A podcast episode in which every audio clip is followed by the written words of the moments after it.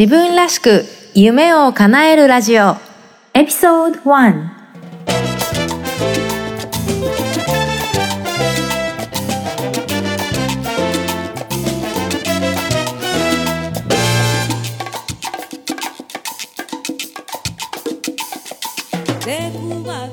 この番組は自分らしく強みを最大限に活かしながら自分が心から本当に欲する生活をデザインして実現していくことをテーマにお送りしています。皆さんこんにちは、サンディエゴメイです。今日もアメリカはカリフォルニア州サンディエゴよりお送りしています。えー、この私が住んでいるサンディエゴという街なんですけど、アメリカで8番目に大きな街で、人口はそうですね、サンディエゴ市の人口が130万人、120万人ぐらい。で、えー、カリフォルニアの一番南、カリフォルニアって太平洋に、えー、面していて、こう細縦に細長いと思うんですけど、の一番南、えー、ちょうどメキシコとの国境沿いに、えある町なんですね。で、緯度で言うと、日本の熊本と同じぐらいで、まあ、割と南の方なんですね。で、それ、その影響もあって、え割と暖かくて、そして何よりも毎日晴れてるんです。あの、カリフォルニアの青い空って言うんですけど、雲が一つもない日っていうのが結構あって、雨は年間降ってももう数十日降るかなっていう感じで、基本的には天気予報を見なくても、えー、毎日真っ青な空を見ることができるような、そんな街です。で、私が最初にここに訪れたのが、えー、大学3年生の時の交換留学だったんですね。で、すごく気に入ってしまって、もう fall in love っていう状態ですね。で、なんとかしてここに住めないかな、戻ってこれないかなって、もう英語もそんなにままならないし、ね、そんな状況だったんですけど、なんとかここに住みたい。なんかその天気はもちろんいいんですけど、いろんな国の人が来てて、いろんな民族とか人種の人がいて、ものすごく刺激的だったんですね。で、もう文化も何でしょう、もう刺激的、なんか全然違うっていう感じで、もっとここのことを知りたい、もっとわかりたいって思ったんですけど、それがわかる前に、えー、プログラムが終了して帰国することになったので、また絶対ここに戻ってきて、今度は働きながら生活したい。満喫したいってすごく思ってたんですね。で、結局8年ぐらいその思いを抱えて、えー、試行錯誤をして、えー、こちらに戻ってきたんですね。で、そんな私が大好きな、まあ、自分の、えー、ステージネームにもつけてるサンディエゴメイのサンディエゴなんですけど、本当にね、いいところだから、あの、まだ来たことない人はぜひ来ていただきたいですし、本当に今ね、ここに住めていることを幸せだなって、えー、感じてます。で、今、えー、いろんなお仕事をさせていただいていて、えー、大学の、こちらの大学のマーケティングの仕事だとか、キャリアの講師業もしてますし、あとはえー、起業される方ですね。今、オンラインがすごく発達しているので、起業されたい方のための、えー、マーケティングのコンサルティングのお仕事もしてるんですね。で、まあ、先日そのマーケティングのクライアントさんとお話してる時に、まあ私もそうなんですけど、彼女も、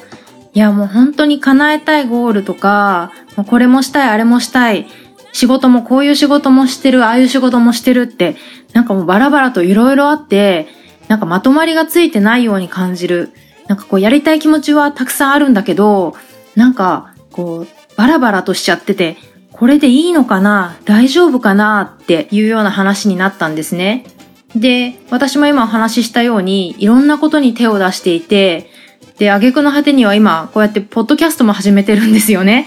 で、私もこれでも、これでいいのかな？って、あの、思った時に、結局たどり着いた答えっていうのがあったので、今日は、えー、叶えたい目標やゴールがたくさんある時どうするかっていうお話をしたいと思います。まあ世の中にはね、なんかやりたいことが何かわからないっていう人もいると思うので、そのトピックについてはまた別のえー、こうでお話ししようと思うんですけれども、今日は、まあ、起業家さんに多いんですかね。あの、こういったテーマでお送りしようと思います。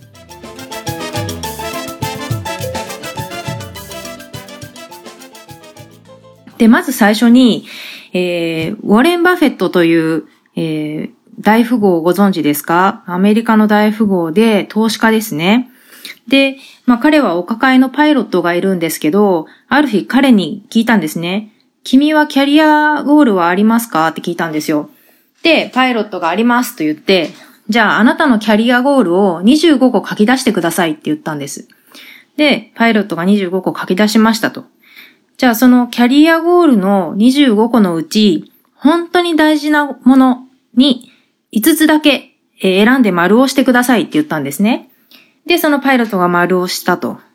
で、ウォーレン・バフェットが、じゃあその5つの丸にフォーカスして頑張ればいいですねと言って、じゃあその残りの20個についてはどうするんですかって聞いたんですね。たらパイロットが、この5つの一番大事な、えゴールが達成し次第、すぐに、すぐに取り掛かりますっていう返事をしたんです。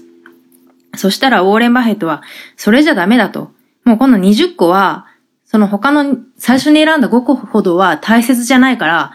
もう忘れてしまいなさいって言ったそうなんですね。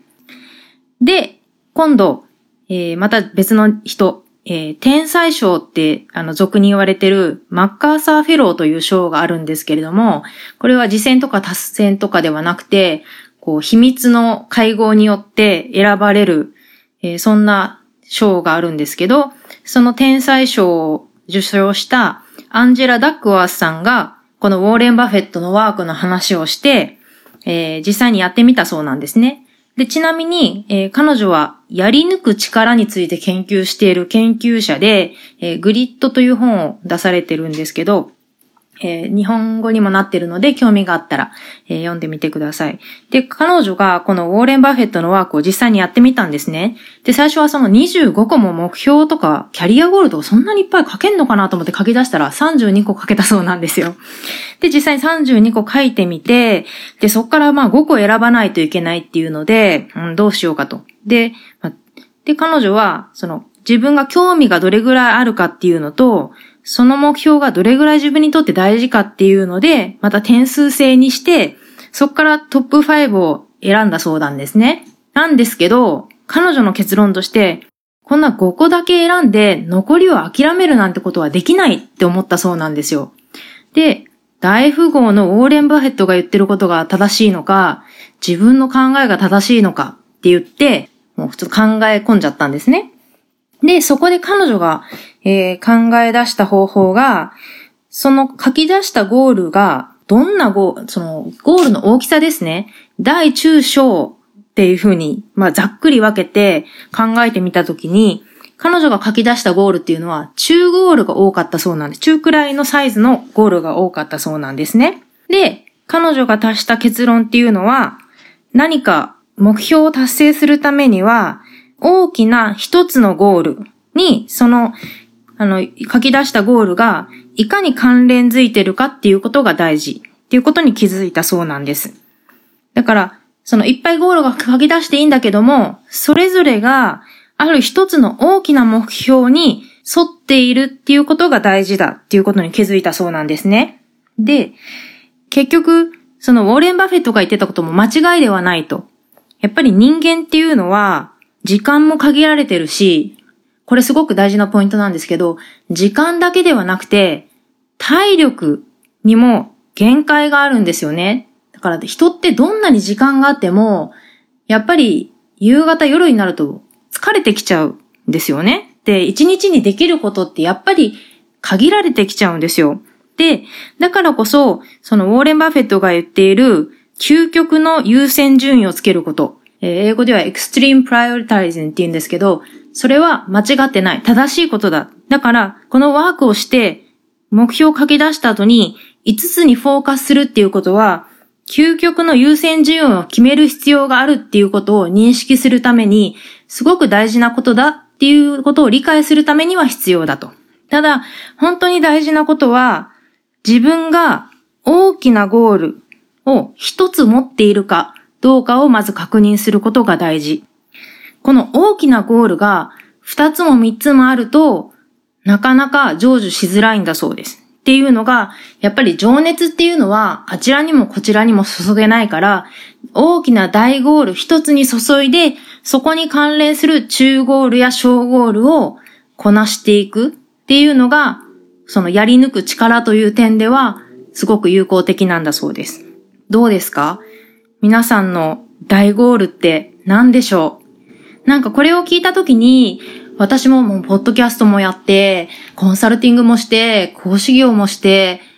これもして、あれもしてって、なんかこれでいいのかな？なんか私ってまとまりがないって、すごく焦ったんですけど、あ、これって全部実は大ゴールにつながってるわっていうことに気づいてからは、安心できるようになったし、一つのそのゴールに向かって、まっすぐ情熱を注いでるっていうことが感じられて、なんかこう悩まずに前に一歩が踏み出せるようになったんですね。なので皆さんもぜひ、まずはこのウォーレン・バフェットおすすめのワークをされてみて、